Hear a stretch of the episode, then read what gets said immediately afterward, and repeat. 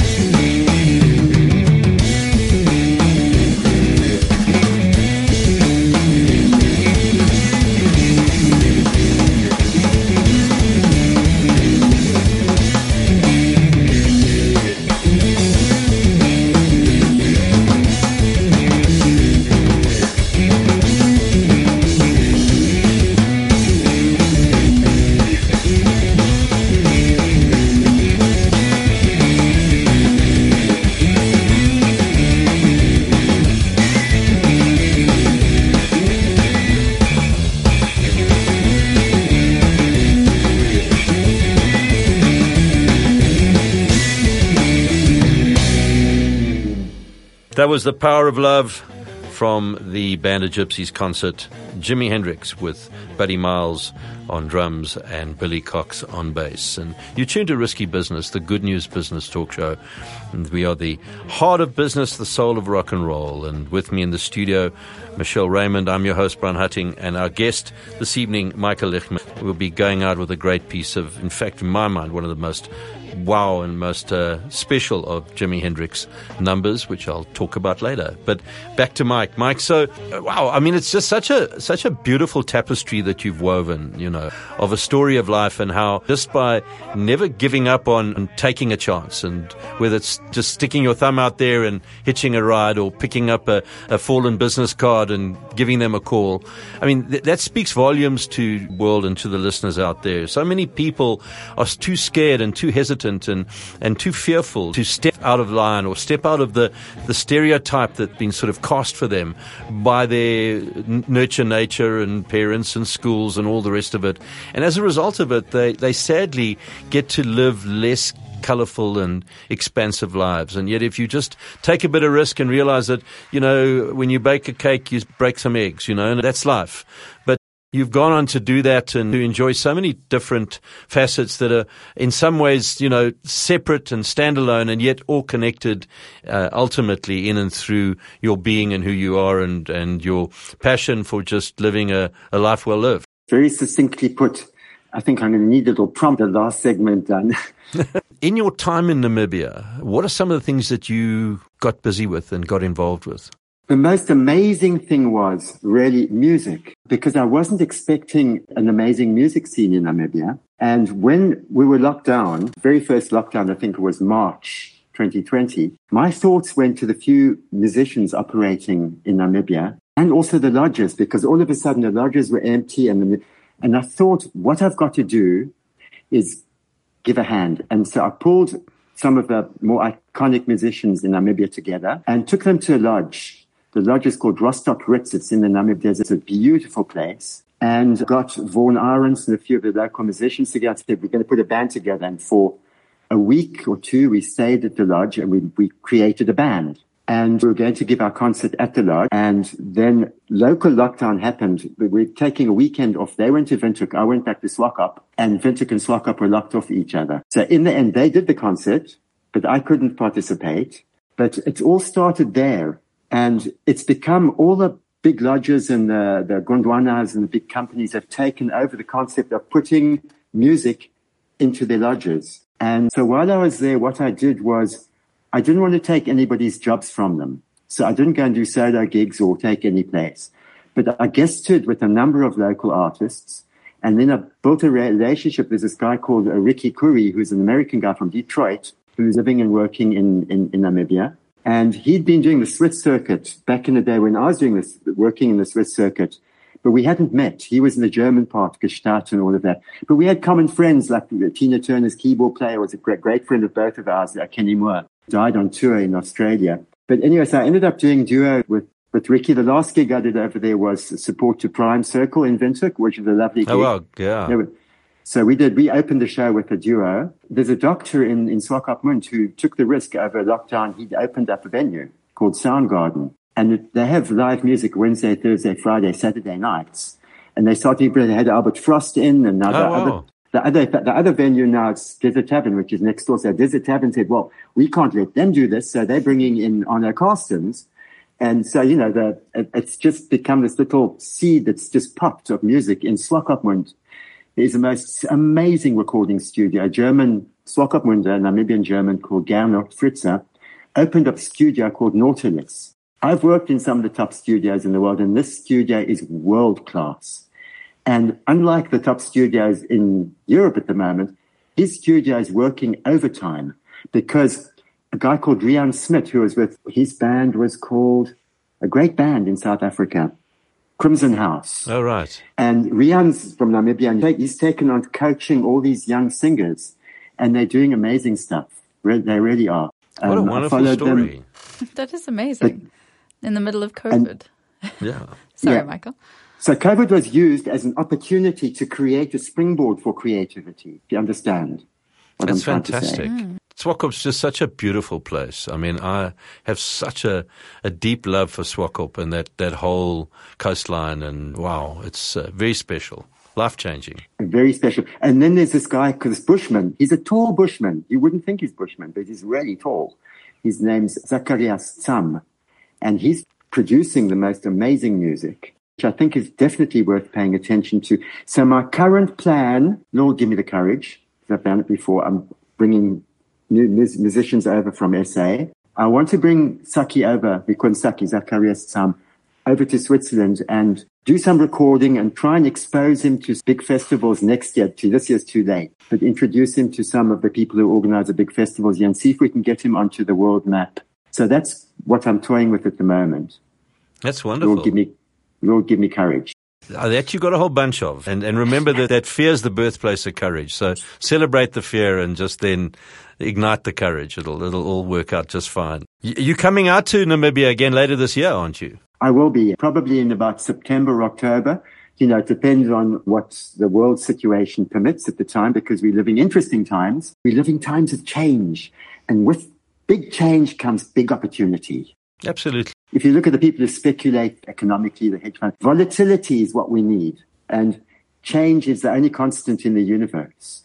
We look at security. I'm living in Switzerland, supposedly the most secure country in the world. I'm seeing Switzerland becoming very volatile at the moment. Is that so? But we come, we come from Southern Africa. We used we, to volatility. We used to that. It doesn't phase us. Yeah. We're already in. We're already in. They're only knocking on the door. exactly. Exactly. And, and tell me something. It's, uh, you know, you talk about the French and the German. Is there quite a, a sort of, in a way, separation between the French speaking Swiss and the German speaking Swiss, or does it just come together quite seamlessly? You know, when, when you come to languages, you, you, you're talking about even mentalities. I have a lovely anecdote actually, but it's not at all racist. It's fun, but it's true.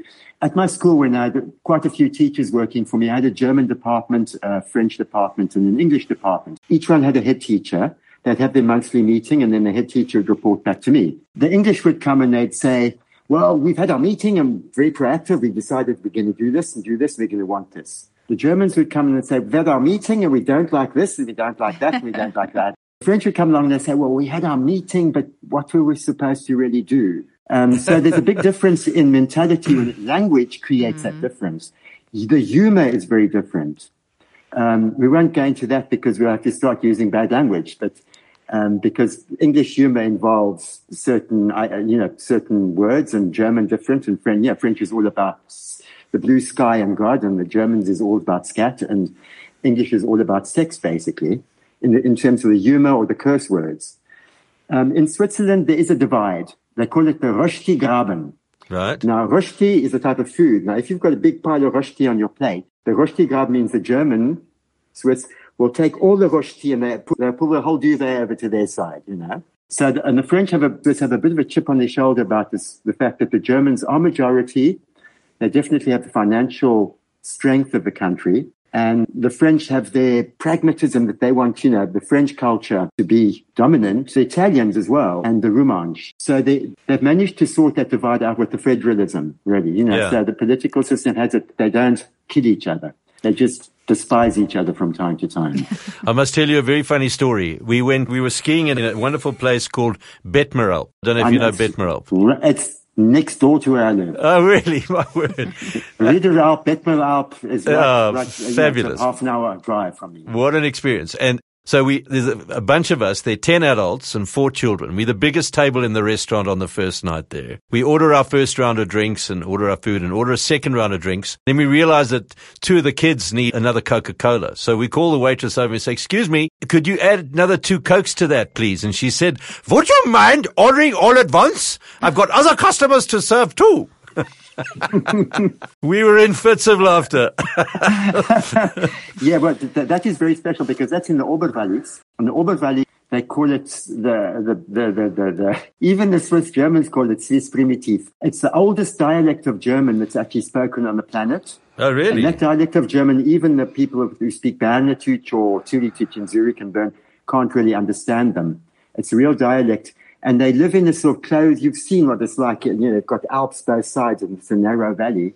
To be very insular, fully understand that situation. the, the, the, nice thing was that you managed to laugh about. exactly. Michael, we've actually come to the end of the show. It's been such a phenomenal delight having you on air and connecting with you and hearing your lovely story. And it's been just so refreshing. And uh, congratulations on, on, all your accomplishments in, in great and small sizes. And any parting shot to to the listeners that you would advise on people wanting to live a, a life well lived? Yes. Keep on drifting, recognize opportunities, pick them up, keep on dreaming, and when it starts raining, get down to doing something. Wonderful. Thank you. We wish you continued success. I hope to see you when you're out here in September, October, and we'll definitely continue talking and just wish you everything you wish yourself. And thank you so much again for coming on the show. so much for having me. It's been an honor and a privilege. Absolute pleasure. From the, from the very first time I heard Risky Business on the radio in South Africa when I was touring, and I heard it was a Bryan Hattingh, I never realized it was you. And now it's full circle, you know, just like that business card I picked up in the Absolutely. Wonderful. Mike. For, yeah. Fantastic. Thank you. Mish, parting shot? Thank you, Michael. It's been an absolute honor to have you and to talk to you and just listening to both of you, actually. You know, you've both had unbelievable, extraordinary careers, and I sit sort of building mine after having kids. But just from my perspective, you know, the life you're living could be the dream of someone's life, regardless of how you think you've struggled and all that. And just to keep going with love and keep going with conviction. You've no idea the story that it tells to people who are younger and who are, you know, looking to you. Not that looking to you as, uh, you know, like a rock star and I'm a groupie. That's not it at all. But it's your actions speak louder than words. And I think people need to appreciate that and realize that as they go through life. Someone's always watching you. Someone's always taking inspiration from you. So how are you living? accordingly. Thank you. Wonderful. So is Michael Lichtman friend and, and wonderful person who's just lived a really wonderful life and continues to. And remember, Mike, your best is definitely yet to come. And um, may it just be bountiful and colorful and full of creativity. And just reminding you all that if you're not with the ones you love, love the ones you're with.